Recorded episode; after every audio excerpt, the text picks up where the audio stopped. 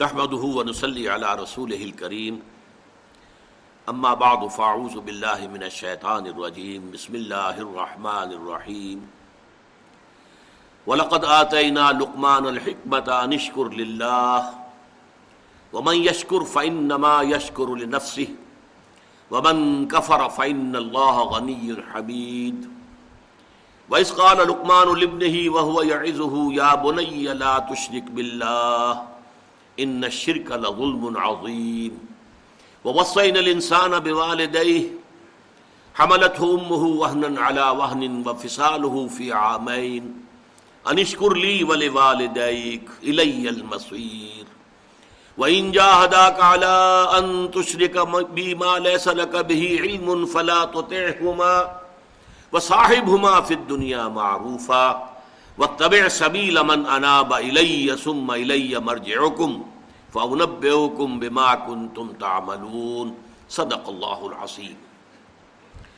رب اشرح لي صدری ویسر لي امری واحلل عقدۃ من لسانی یفقهوا قولی. سورہ لقمان کے اس دوسرے رکوع کے بارے میں، جن پر کہ ہمارے اس منتخب نصاب کا تیسرا درس مشتمل ہے، کچھ ابتدائی تمہیدی باتیں بیان ہو چکی ہیں۔ آخری بات جو بیان ہو رہی تھی، اس کا ایک پہلو رہ گیا۔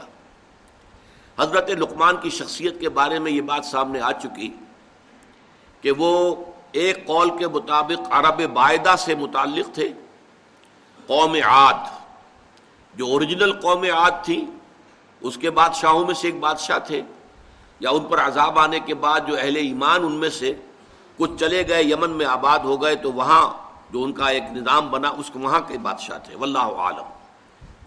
لیکن دوسری رائے جو ہے، جہاں زیادہ وزنی ہے، صحابہ کرام سے جو مروی ہے، وہ یہ ہے کہ وہ سوڈان اور مصر کے درمیان نوبیا کا علاقہ، وہاں کے رہنے والے ایک شخص تھے اور سیاہ فام تھے، پیشے کے اعتبار سے بڑھی تھے۔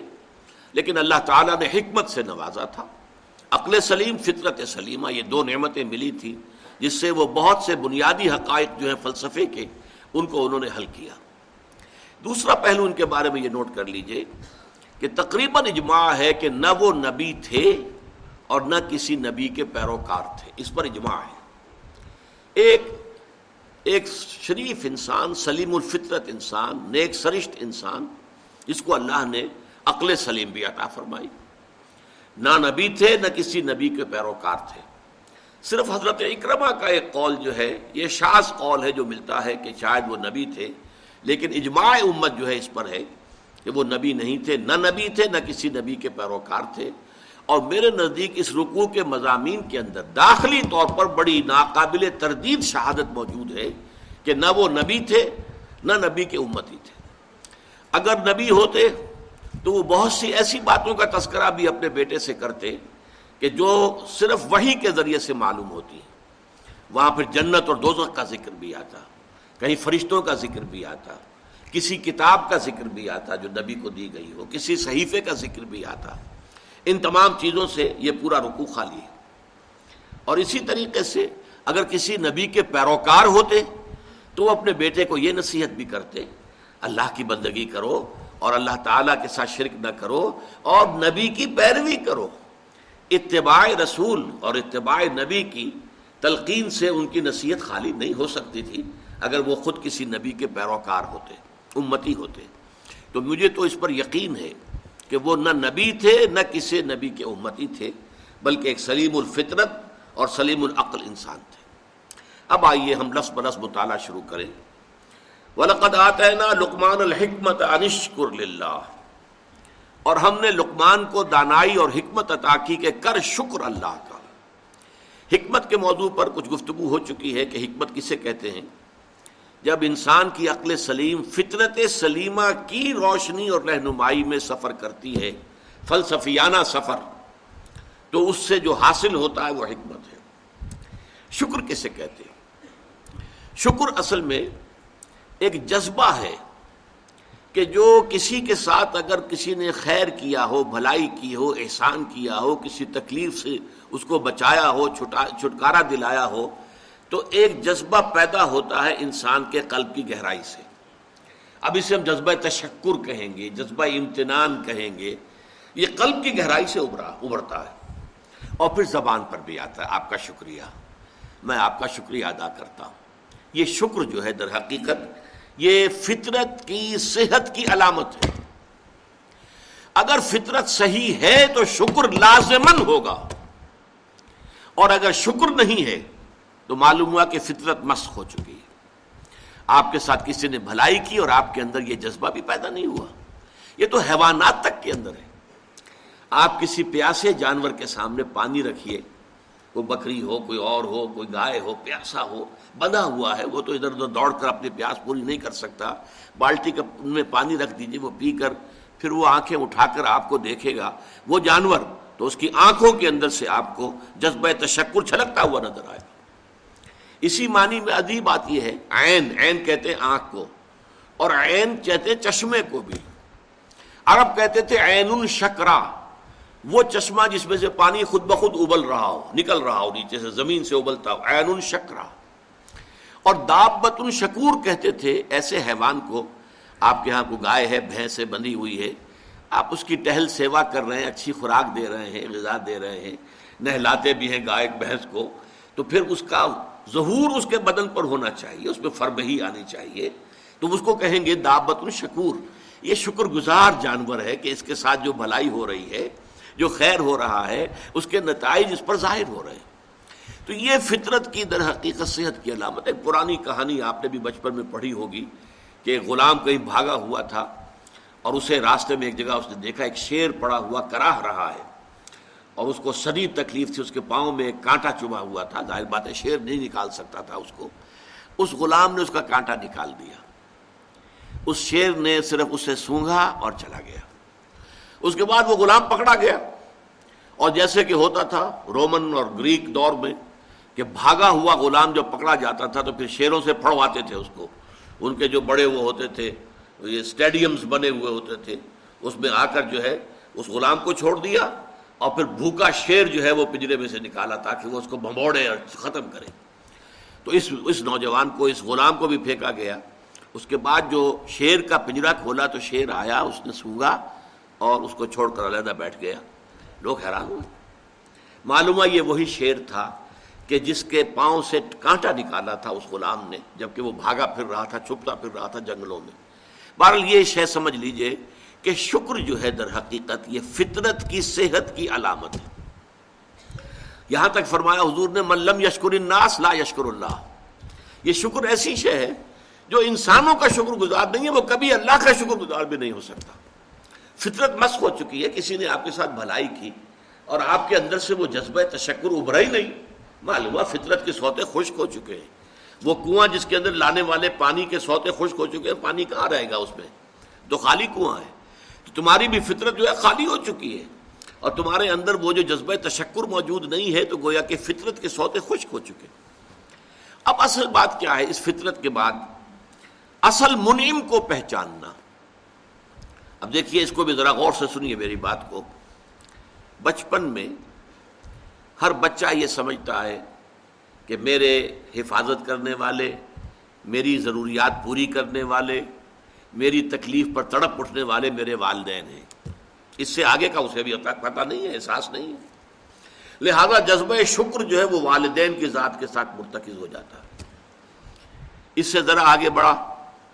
معلوم نہیں نہیں، میرا کنبا ہے، میرے چچا ہیں، میرے ماموں ہیں، میرے فلاں ہیں، میرے میرے قرب قبیلے کے لوگ ہیں، میری قوم ہے، میرا وطن ہے۔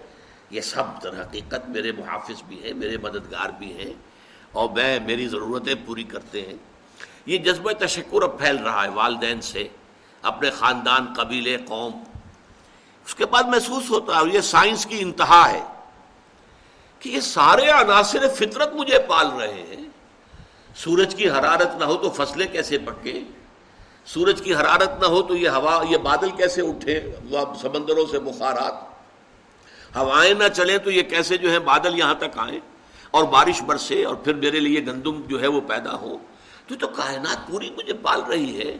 اور اس میں سب سے بڑی شے جو ہے، یہ سائنس کا یوں سمجھ لیجیے کمال ہے۔ سب سے بڑی شے سورج ہے۔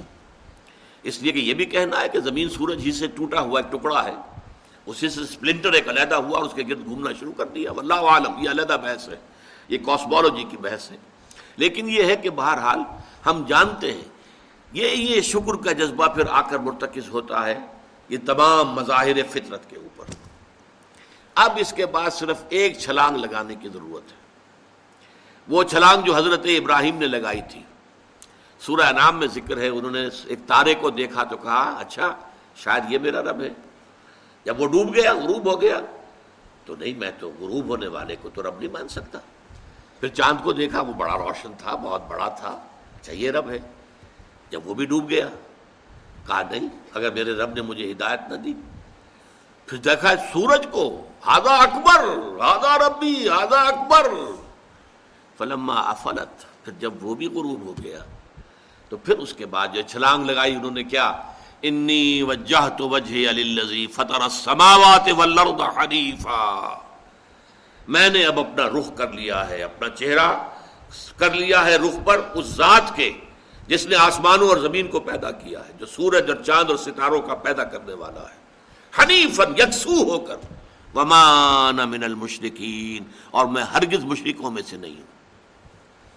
یہ ہے عقل کی آخری چھلانگ۔ سورج بھی ایک نظام میں جکڑا ہوا ہے، کسی اور نے اس کا نظام بنایا ہے۔ اس کی حیثیت کچھ ہے ہی نہیں۔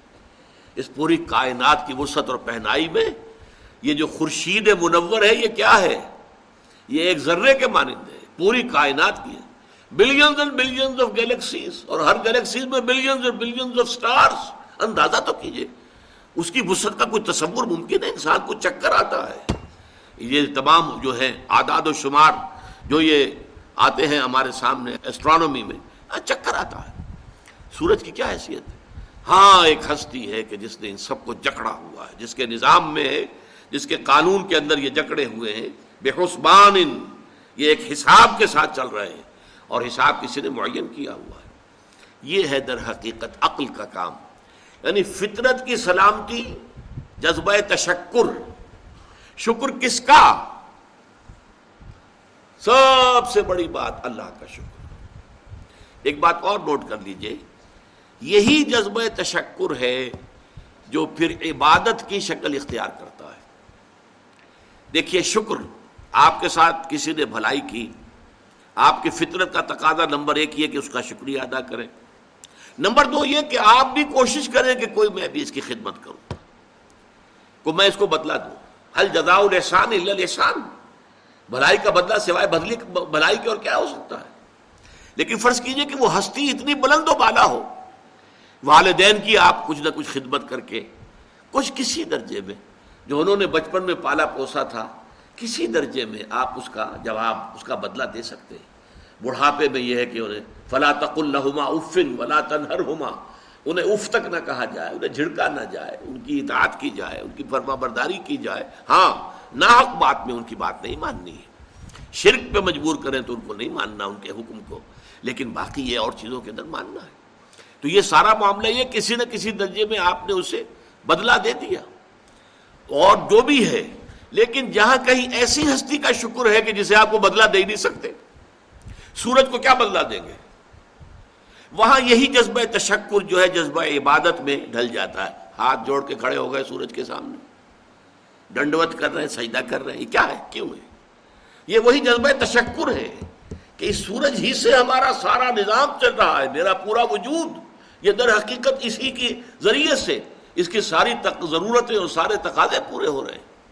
یہی جذبہ تشکر ہے جو جذبہ عبادت کی شکل اختیار کرتا ہے۔ اور جب جذبہ تشکر صحیح جگہ جا کر لگ گیا یعنی جیسے کہ میں مثال بارہا دیتا رہا ہوں کہ اگر آپ کو کسی اونچی فصیل پر چڑھنا ہے اور آپ کے پاس جو ہے وہ ایک کمند ہے۔ تو پہلے کمند کو آپ پھینکیں گے اونچا۔ آپ کے بازو میں طاقت ہونی چاہیے۔ اگر بازو میں طاقت ہی نہیں ہے تو کمند کہیں قریب ہی جا کے اٹک گئی۔ تو جہاں تک وہ اٹکی ہے وہیں تک چڑھ سکتے ہیں نا، اس سے آگے تو نہیں جا سکتے۔ تو کمند کو پہنچانا ہے پہلے اونچائی تک۔ اب دیکھیے، اس کو اقبال نے کہا ہے یزداں بکمنداور اے ہمت مردانہ۔ تمہاری کمند یزداں کے ساتھ جا کر جڑے اللہ کو پہچانو۔ تمہاری عقل کا جو ہے در حقیقت امتحان یہ ہے کہ اصل منعم حقیقی، اصل محسن حقیقی، اس کے انعامات، اس کے احسانات، اس نے تمہیں پیدا کیا۔ تمہاری ضرورت کی چیزیں پیدا کی۔ ان تعدو نعمت اللہ لا تحسوہا اگر تم اللہ کی نعمتوں کو گننا چاہو، کبھی احسان نہیں کر سکتے۔ کبھی ان کی گنتی نہیں کر سکتے۔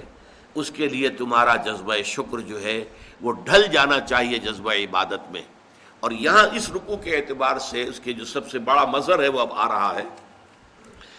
وائز والقدات ہے نا لکمان الحکمت انشکر للہ انشکر للہ گویا کہ حکمت کا تقاضا یہ کہ شکر کا جذبہ اللہ تعالیٰ کی ذات کے ساتھ وابستہ ہو جائے۔ وہ میں یشکر فائن نما یشکر نفسی اور جو کوئی شکر کرتا ہے وہ اپنے بھلے کو کرتا ہے۔ اللہ کے، اللہ کا کوئی کام نہیں بنتا اس سے، اللہ کی کوئی ضرورت پوری نہیں ہوتی۔ وہ ضرورت سے مبرہ ہے، منزہ ہے، اعلیٰ ہے، عرفہ ہے۔ اس کی کوئی ضرورت نہیں، احتیاج ہے ہی نہیں۔ وہ محتاج نہیں ہے، وہ تو غنی ہے۔ تو اس لیے فرمایا میں یشکر فنما یشکر لے نفسی لے نفسی سے مراد کیا ہے؟ اگر آپ کے اندر جذبہ شکر ہے اور وہ جذبہ تشکر جا کر ذات باری تعالیٰ کے ساتھ منسلک اور ملحق بھی ہو گیا ہے۔ اب آپ کی شخصیت کا ترفع ہوگا۔ شخصیت ابھرے گی، شخصیت اپچے گی، شخصیت کی ترقی ہوگی، شخصیت میں ترفع پیدا ہوگا، بلندی آئے گی۔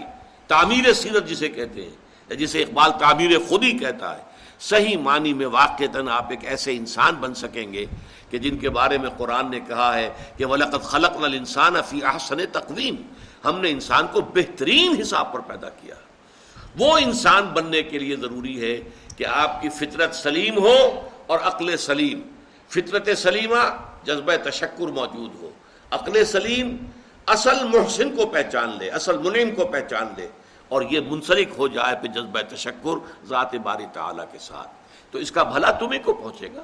تمہاری شخصیت کی تعمیر ہوگی، تمہاری خودی جو ہے وہ پختہ ہوگی، مضبوط ہوگی، تمہاری اپنی سیرت و کردار جو ہے اس کی نشو و نما ہوگی۔ ومن یشکر فن نما یشکر نسی ومن کفرا اور جو کفر کرے فن اللہ غنی حمید تو اللہ تو غنی ہے اور حمید ہے۔ کفر کے بھی لفظی معنی پہچان لیجیے۔ کفر کے لفظی معنی دبا دینا، چھپا دینا۔ اسی سے کفارہ بنا ہے، کفارہ۔ آپ سے گناہ ہو گیا ہے تو گناہ کا کفارہ ہے تاکہ گناہ جو ہے دب جائے، چھپ جائے، ختم ہو جائے، محو ہو جائے۔ گناہ کا اثر آپ کے نام اعمال میں باقی نہ رہے، کفارہ۔ تو اسی طریقے سے کہتے ہیں کہ جو کسان ہے آج ابل کفارہ نبات ہو سما یہی جو فترا ہو مسفرن سورہ حدید میں کسانوں کو کہا گیا کہ یہ کفار ہے کس معنی میں؟ کہ وہ دانا جو ہے زمین میں چھپا دیتے ہیں تاکہ اس سے زمین سے پھر پودا نکلتا ہے۔ تو فطرت انسانی کے اندر سے ابھرنے والا جذبہ تشکر آپ نے دبا دیا۔ یہ کفر ہے۔ کفران نعمت۔ قرآن مجید میں لفظ کفر یا شکر کے مقابلے میں آتا ہے۔ جیسے یہاں آیا وہ یشکر فنما یشکر نفسی جو کوئی شکر کرتا ہے، وہ اپنے بھلے کے لیے کرتا ہے۔ وہ من کفرا فن اللہ غنی الحمید اور جو کفر کرے گا، کفران نعمت کرے گا، تو اللہ تعالیٰ تو غنی اور حمید ہے۔ یا پھر کفر ایمان کے مقابلے میں آئے گا، کفر اسلام کے مقابلے میں آئے گا۔ دل میں ابو جہل بھی مانتا تھا کہ محمد حق پر ہے۔ لیکن اس حقیقت کو دل کی اس صداقت، دل کی گواہی کو دبا رہا ہے، چھپا رہا ہے، دبا رہا ہے، اپنے تعصب کی وجہ سے۔ اور سب سے بڑھ کر آپ کو معلوم ہے، علماء یہود کے بارے میں تو قرآن کہتا ہے یارفون ہوں کما یارفون ابنا ہوں ایسے پہچانتے ہیں محمد کو صلی اللہ علیہ وسلم جیسے اپنے بیٹوں کو پہچانتے ہیں۔ تو یہ اندر ان کے ایمان موجود تھا۔ اندر جو ہے، گواہی دل دے رہا تھا کہ محمد برحق ہے۔ یہی ہے وہ آخری رسول اور آخری نبی۔ جن کی پیشن گوئی کی تھی موسا نے بھی اور عیسیٰ نے بھی، علیہ مسلاۃ وسلام لیکن اپنی قلب و ذہن کی ان گواہیوں کو چھپایا انہوں نے۔ ممن قطع شہادت من اللہ ان سے بڑھ کر ظالم کون ہوگا؟ جنہوں نے ایک گواہی جو ان کے پاس اللہ کی طرف سے تھی، اسے چھپا لیا ہے۔ تو کفر بمانی، اسلام بمقابلہ اسلام، کفر بمانی بمقابلہ ایمان، نفاق جو ہے وہ کفر ہے۔ نفاق بھی کفر ہے۔ اسلام کے مقابلے میں کافر، غیر مسلم کافر ہے اور شکر کے مقابلے میں کفران نعمت، وہ بھی لفظ کفر سے بنا ہے۔ اسی میں آیا ہے لائن شکر تم لازید بلا ان کفر تم ان عذابی شدید اگر تم شکر کرو گے تو ہم اور دیں گے، اور بڑھا کر دیں گے۔ لیکن اگر تم نے کفران نعمت کی روش اختیار کی تو پھر ہمارا عذاب بھی بہت سخت ہے۔ ومن کفر فین اللہ غنی الحمید غنی جس کی کوئی احتیاج نہ ہو۔ بے نیاز غنی عن العالمین، تمام جہانوں سے بے نیاز۔ حمید فعیل کے وزن پر، اور یہ حامد اور محمود دونوں سے ہو سکتا ہے۔ فعیل جو ہے، صفت مشبہ، وہ اس میں فائل اور اس میں مفول دونوں سے ہو سکتی ہے۔ یہاں مفول سے، محمود سے حمید بنا ہے۔ آپ اپنی ذات میں خود بخود ستودہ صفات۔ ایک خیر اور خوبی وہ ہوتی ہے جسے آپ ظاہر کریں، بیان کریں۔ ایک خیر اور خوبی اور حسن اور جمال اور کمال ایسا ہے کہ اسے بیان کرنے کی حاجت ہی نہیں۔ از خود روشن۔ آفتاب آمد، دلیل آفتاب۔ جب سورج طلوع ہو گیا تو وہ اپنے وجود پر خود دلیل ہے۔ اسے کسی دلیل سے ثابت کرنے کی ضرورت نہیں ہے۔ تو حاجت مشاطہ نیست، صورت دل آرام را۔ بعض شکلیں اتنی خوبصورت ہوتی ہیں، انہیں کسی میک اپ کی ضرورت ہی نہیں ہوتی۔ میک اپ سے ان کو آپ بگاڑ دیں گے۔ وہ جو فطر فطرتی فطری حسن ہوتا ہے، وہ اتنا ہے کہ حاجت مشاطہ نیست کسی بھی وہ میک اپ کرنے والے کی کوئی ضرورت ہی نہیں، اسے کسی بیوٹی پارلر میں جانے کی ضرورت ہی نہیں۔ صورت دل آرام رہا جسے اللہ تعالیٰ نے صورت دل آرام دی ہوئی ہے، اسے کسی مشاطہ مشاطہ ان کو کہتے تھے، ان عورتوں کو جو بال بناتی تھیں اور اس کو سنوارتی تھیں اور ان کے اندر کو موتی پروتی تھیں عورتوں کے بناؤ سنگھار کے لیے۔ تو اگر کوئی عورت خود حسین ہے تو اسے کسی مشاطہ کی ضرورت نہیں۔ تو اللہ تعالیٰ اتنا حسین ہے، اس کا جلال و کمال اتنا از خود حویدہ ہے کہ اسے کسی کی حمد کی حاجت نہیں۔ یہ تو پہلی آیت ہوئی اس رکو کی۔ اب چلیے، حضرت لقمان کی نصیحت کیا تھی؟ وَإِذْ قَالَ لُقْمَانُ لِبْنِهِ وَهُوَ يَعِزُهُ يَا بُنَيَّ لَا تُشْرِكْ بِاللَّهِ إِنَّ الشِّرْكَ لَظُلْمٌ عَظِيمٌ۔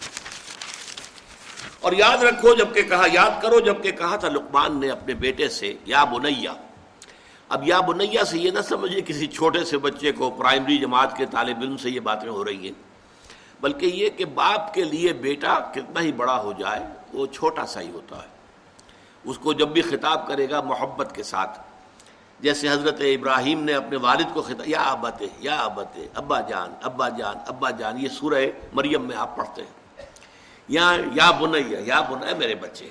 اس لیے کہ ظاہر بات ہے کہ باپ کے لیے اولاد وہ بچوں ہی کے مانند ہوتی ہے، چاہے وہ خود کتنی بڑی ہو چکی ہو۔ عام طور پر گمان یہی اور میرا گمان غالب ہے کہ یہ موت کے وقت کی وصیت ہے۔ اس لیے کہ جو شخص مالدار ہو، دولت مند ہو وہ موت کے وقت اپنی اولاد کو وصیت کرے گا تو اپنی دولت کے بارے میں کرے گا۔ فلاں سے یہ لینا ہے، فلاں سے یہ لینا ہے، فلاں کا یہ معاملہ ہے، یہ ہے، وہ ہے، یہ ایسٹس ہیں۔ لیکن ایک حکیم اور دانا انسان کی اصل دولت اس کی دانائی ہے۔ جیسے اقبال نے کہا، میرے قافلے میں لٹا دے اسے، لٹا دے، ٹھکانے لگا دے اسے۔ جو میری حکمت ہے کہ میرا نور بصیرت عام کر دے الہی آرزو میری یہی ہے، میرا نور بصیرت عام کر دے۔ تو جو کسی حکیم انسان کو اللہ تعالیٰ نے حکمت اور دانائی عطا کی ہے، اس کی پونجی، اس کی دولت، اس کی حکمت ہی ہے۔ تو وہ اپنی اس حکمت کو ٹرانسفر کر رہے ہیں۔ انتقال کے وقت اپنے بیٹے کو، اپنی اگلی نسل کو۔ وہ اس قال لکمان اور ابن ہی وہ یا بنیا لا تشرک باللہ اے میرے بچے، اللہ کے ساتھ شرک ہرگز نہ کیجو ان شرک لظلم عصیب یقیناً شرک بہت بڑا ظلم ہے، بہت بڑی نا انصافی ہے۔ پہلی بات تو یہ سمجھیے کہ شرک کہتے کسے ہیں؟ شرک اللہ کی نفی نہیں ہے۔ بڑے اللہ کے ساتھ چھوٹے خداؤں کا اضافہ ہے۔ شریک کر دینا۔ وہ ابھی میں بیان کر چکا ہوں پچھلی نشست میں، گاڈز اینڈ گاڈسز، اور وہ کیپٹل جی سے لکھے جانے والا گاڈ، اس کے ساتھ جب ان کو اٹیچ کر دیں گے، یہ شرک ہے۔ مہادیو کے ساتھ دیویاں دیوتا شامل کر دیے گئے، یہ شرک ہے۔ اللہ کے ساتھ آلیہ شامل کر دیے گئے۔ اللہ الہ وہ تو ہے، وہ ایک اللہ۔ اسے وہ بھی مانتے تھے، سب کہ وہ ایک ہی، اکیلا ہی ہے۔ لیکن یہ کہ اس کے ساتھ کوئی بیٹی ہے، بیٹے، کوئی نائبین، کوئی اس کے منہ چڑھے ہوئے مصاحبین، یہ ایڈ کر دیے گئے آلیہ کے طور پر کہ ان کی سفارش سے بیڑا پار ہو جائے گا قیامت میں۔ یہ ہے ان کا شرک۔ لاش تشرک باللہ، اللہ کے ساتھ شریک نہ کیجیے یعنی اب نوٹ کیجیے، اللہ تعالی کا حق ایک لفظ میں ہے، اس کے ساتھ شرک مت کرو۔ باقی ساری باتیں اس کے تابع ہو جائیں گی۔ لیکن اس شرک کی کیا کیا شکلیں ہیں؟ اس کی کیسی کیسی قسمیں ہیں؟ یہ بڑا اہم موضوع ہے اپنی جگہ پر۔ آج اس وقت تو صرف اتنا سمجھیے۔ اور ظلم کے حوالے سے، ظلم کرمی میں کہتے ہیں، وضو شے فی غیر محلے ہی کسی شے کو اس کے اصل مقام سے ہٹا کر کہیں اور رکھ دینا، یہ ظلم ہے، نا انصافی ہے۔ شرک میں کیا ہوتا ہے؟ دو طرفہ ظلم ہوتا ہے۔ یا خالق اور مخلوق۔ اللہ خالق ہے، باقی کل کائنات مخلوق ہے۔ انبیاء، اولیاء، ملائکہ، جنات، سب مخلوق۔ یا تو مخلوق میں سے کسی کو بٹھایا اور خالق کے ساتھ بٹھا دیا، یا خالق کو گرایا اور کسی اعتبار سے مخلوق میں سے کسی کے مشابے کر دیا۔ یہ دونوں شکلیں ہیں شرک کی اور دونوں بدترین نا انصافی خالق کو گرا کر مخلوق کے صف میں لے آنا یا مخلوق میں سے کسی کو اٹھا کر خالق کے ہم پلہ بنا دینا زد ند مثال مسیل اگر اس کے برابر کر دیا جائے۔ لا زد لہو ولا ند لہو ولا مسل لہو ولا مثال لہو ولا مسیل لہو۔ قل هو اللہ احد، اللہ سبد لم یلد ولم یولد ولم یکن لہو کفوا احد۔ اس ہستی کے ساتھ کسی درجے میں، مخلوق میں سے کسی کو کسی پہلو سے ہم جیت نہیں، کسی پہلو سے بھی ہم پلہ بنا دینا اللہ کا۔ یہ شرک ہوگا۔ یا اللہ کو گرا کر اس کے مقام رفیع سے، کسی اعتبار سے، کسی خاص پہلو سے، مخلوق کی کسی صفت، مخلوق کے کسی مقام اور مرتبے کے میں لا کے شامل کر دینا، یہ ہے دونوں کے جو ظلم کی انتہائی صورتیں ہیں۔ تو فرمایا، یا بنیا لا تشرک باللہ، ان شرک لظلم عظیم۔ جیسے ہمارا جو دوسرا سبق تھا آیا بر حضور نے ایک حدیث میں اس کو کوٹ کیا تھا۔ میں نے آپ کو بتایا تھا کہ اس میں وہ آت المال اعلیٰ حب ہی ضب القربہ ولیطامہ ولمساکین وبن صبیر و سائلین و رقاب اس کے بعد پھر مستقل آیا وہ آت زکا زکوٰۃ علیحدہ ہے، وہ علیحدہ ہے۔ اور حضور نے دلیل دی ان نفل مال لحق سوس زکا لوگوں، یہ نہ سمجھنا کہ مال میں بس زکوٰۃ دے دی تو سارا حق جو ہے ادا ہو گیا۔ نہیں، زکوٰۃ کے سوا بھی ہے۔ اور یہاں یہ آیت پڑھی۔ وہات المال علی حب ہی ذوی القربى والیتامى والمساکین وابن السبیل والسائلین وفي الرقاب واقام الصلاة وآت الزکاة آت الزکاة علیحدہ ہے۔ اسی طرح اس آیت کو بھی حضور نے کوٹ کیا۔ سورہ نام میں ایک آیت نازل ہوئی۔ ای الفریقین احق بالامن ان کنتم تعلمون۔ لوگوں، سوچو۔ مشرق اور موحد، ایک خدا کو ماننے والے اور ایک خدا کے ساتھ چھوٹے خداؤں کو ماننے والے، ان دونوں میں سے امن کا زیادہ مستحق کون ہے؟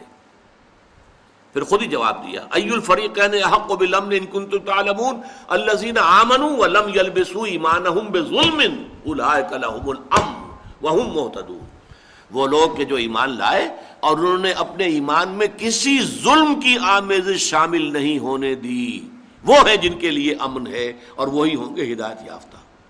صحابہ گھبرا گئے۔ حضور ایسا کون شخص ہوگا کہ جو کوئی ظلم نہ کرے سرے سے؟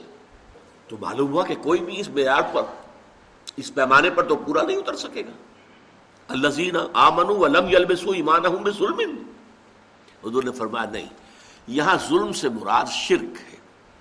اور پھر یہ آیت پڑی وَإِذْ قَالَ لُقْمَانُ لِبْنِهِ وَهُوَ يَعِزُهُ يَا بُنَيَّ لَا تُشْرِكْ بِاللَّهِ إِنَّ الشِّرْكَ لَظُلْمٌ عَظِيمٌ تو سورہ انعام کی ان آیات میں ظلم سے مراد شرک ہے۔ اب آگے چلیے۔ دیکھیے، شکر، اس کا لازمی تقاضا ہے ادائے حقوق۔ والدین نے آپ کے ساتھ نیکی کی ہے، والدین کے ساتھ حسن سلوک ہونا چاہیے۔ اللہ آپ کا خالق ہے، مالک ہے، پروردگار ہے، اس کا شکر ادا کیجیے، زبان سے بھی ادا کیجیے۔ الحمد رب العالمین۔ اور پھر یہ ہے کہ اس کے شکر کی، اس کا جو حق ادا کرنا ہے اس کی نعمتوں کا صحیح صحیح اس کی مرضی کے مطابق استعمال کر کے حق ادا کیجیے۔ تو ادائے حقوق میں اللہ کا تو حق ایک آ گیا اور وہ بہت ہے۔ ہاتھی کے پاؤں میں سب کے پاؤں۔ شرک مت کرو۔ البتہ اس کی اصل حقیقت جو ہے، گمبھیرتا جو ہے اس کی، وہ آپ پر واضح ہوگی جب میں مستقل جو ہے دو نشستوں میں اس مضمون کو بیان کروں گا۔ ابھی یہ ہم سبق جو ہے مکمل کر لیں، لیکن اس کے بعد تفصیل سے گفتگو ہوگی کہ شرک کی اقسام کیا ہے ورنہ یہ کہ ہم سمجھتے ہیں کہ ہم تو شرک سے پاک ہیں، لیکن نہ معلوم کیسے کیسے شرک جی ہیں۔ اگرچہ بت ہے جماعت کی آستینوں میں، مجھے ہے حکم لا الہ الا اللہ۔ اور تیرا دل تو ہے سنم آشنا، تجھے کیا ملے گا نماز میں؟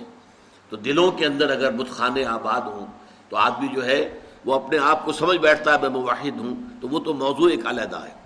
لیکن یہاں نوٹ کر لیجیے کہ اللہ کا حق بس ایک کافی ہے، اگر آپ مشرق نہیں ہیں۔ تو اللہ کا خدا ہو گیا۔ چنانچہ آپ دیکھیں کہ قرآن میں حضرت ابراہیم کا جہاں ذکر آتا ہے۔ وما کان من المشرقین گویا کہ آخری سند، آخری سرٹیفکیٹ، آخری ٹیسٹیمونیل جو دی گئی کیا ہے؟ وہ مشرق نہیں تھے۔ ہر نو کے شرک سے پاک اور مبرہ اور منزہ وہ ذات تھی حضرت ابراہیم علیہ السلام۔ اس لیے وہ امام الناس بنائے گئے، ابو الانبیاء بنائے گئے، خلیل اللہ بنائے گئے۔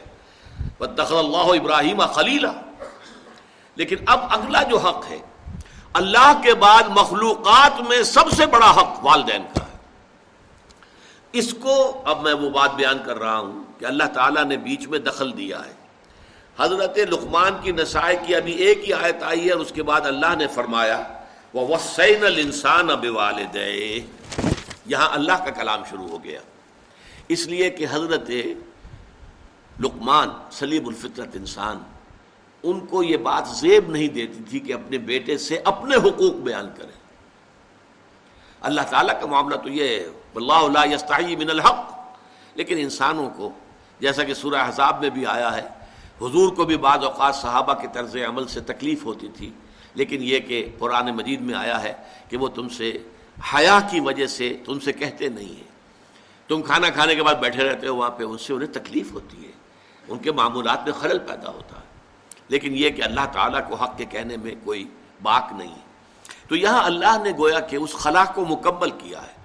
کہ اللہ کے حقوق وہ تو ایک لفظ میں آ گئے۔ لا تشرک باللہ۔ لیکن یہ کہ اللہ کے بعد سب سے بڑا حق انسانوں کے اوپر والدین کا ہے۔ اس لیے کہ اصل کریٹر وہ ہے۔ اصل سسٹینر وہ ہے۔ لیکن ذریعہ تخلیق والدین بنے ہیں۔ والدین کے نطفے ہی سے تو والدہ کے رحم کے اندر آپ کی زندگی کا، آپ کے وجود کا آغاز ہوا ہے۔ پھر والدہ نے آپ کو اپنے خون سے، آپ نے اس کا خون چوسا ہے۔ ایک بہت بڑی جونگ کی طرح جو ہے پیٹ کے اندر، وہ بچہ جو ہے ماں کا خون چوس رہا ہے اور اسی سے پل بڑھ رہا ہے۔ پھر یہ کہ نو مہینے تک اس نے اپنے پیٹ میں رکھا ہے۔ پھر جو وضع وضع حمل ہوا ہے، کس قدر تکلیف اور شدت کی کیفیت کے ساتھ ہوا ہے۔ پھر اس نے اپنے خون ہی کی توانائی ہے جو دودھ کی شکل میں تمہاری غذا کے طور پر تمہیں پلائی ہے۔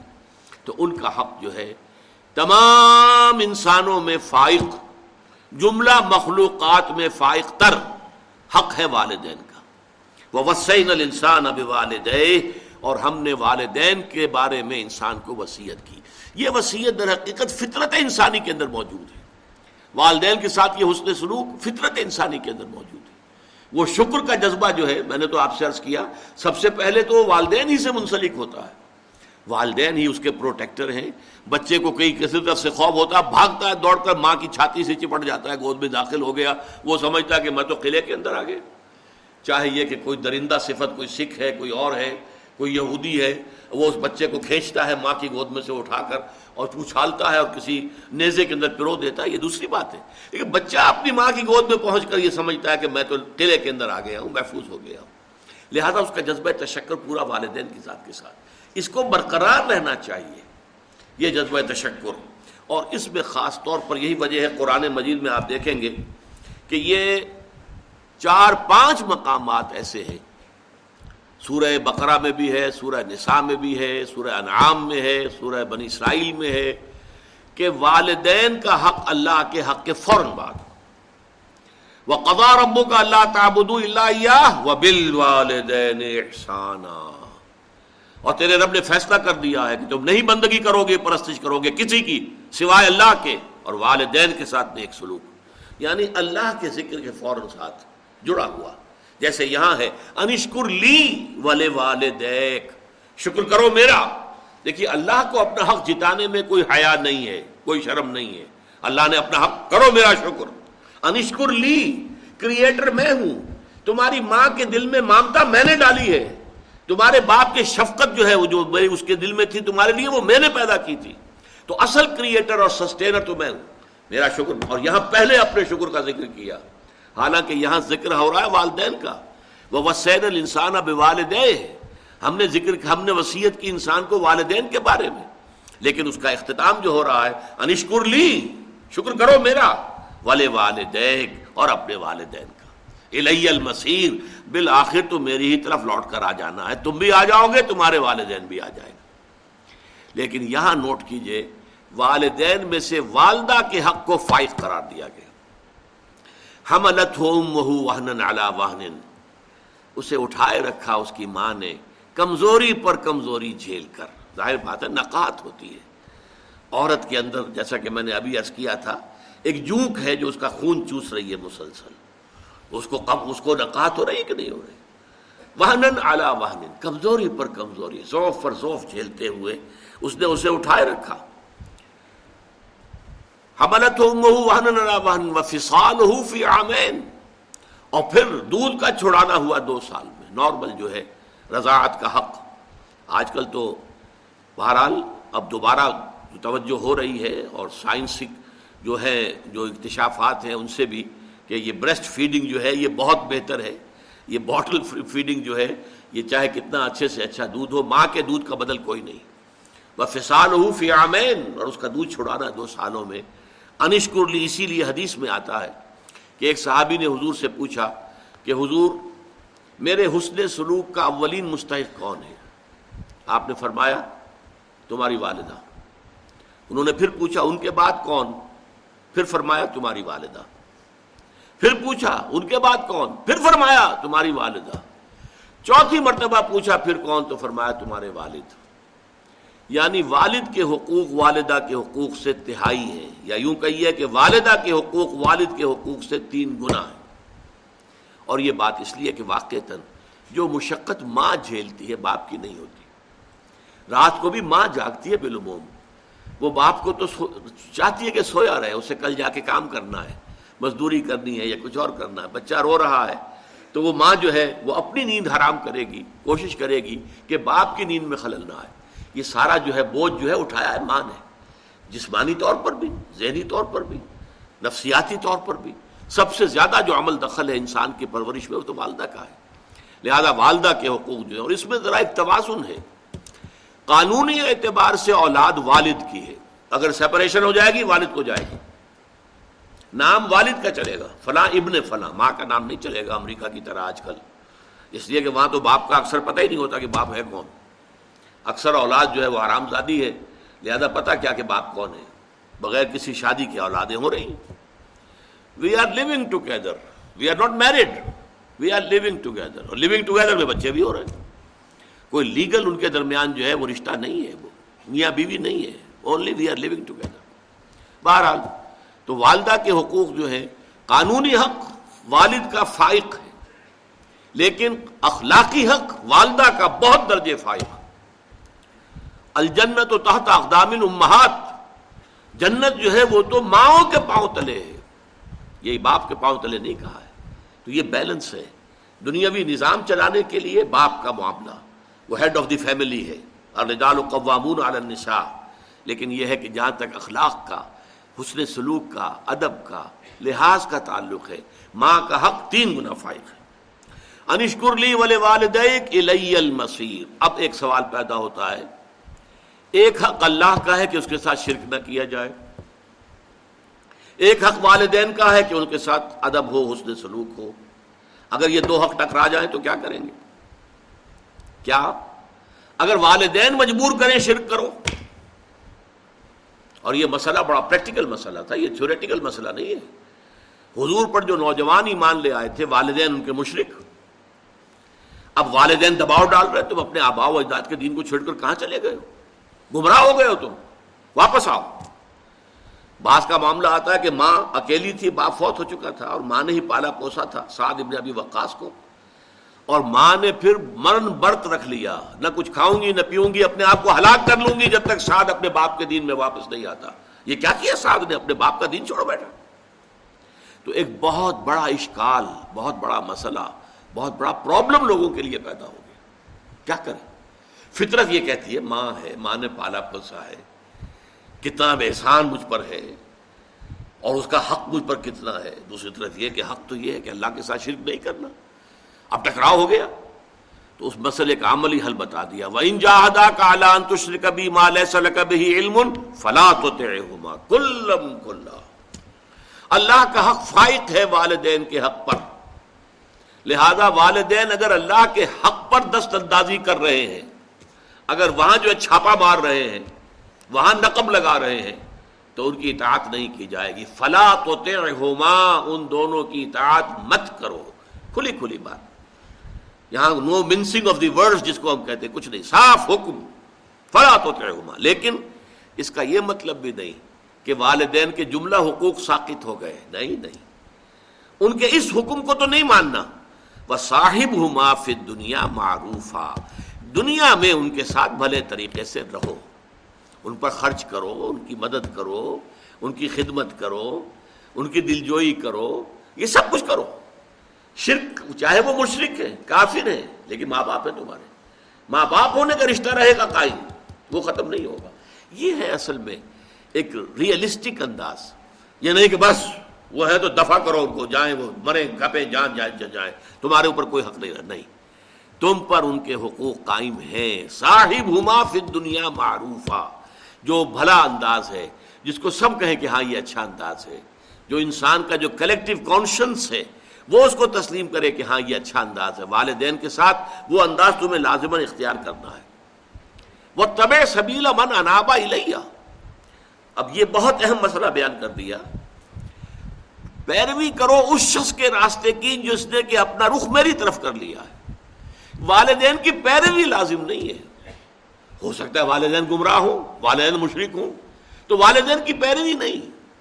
والدین جہالت کی رسمیں لے کر چلے آ رہے ہیں، تو والدین کی پیروی نہیں ہوگی۔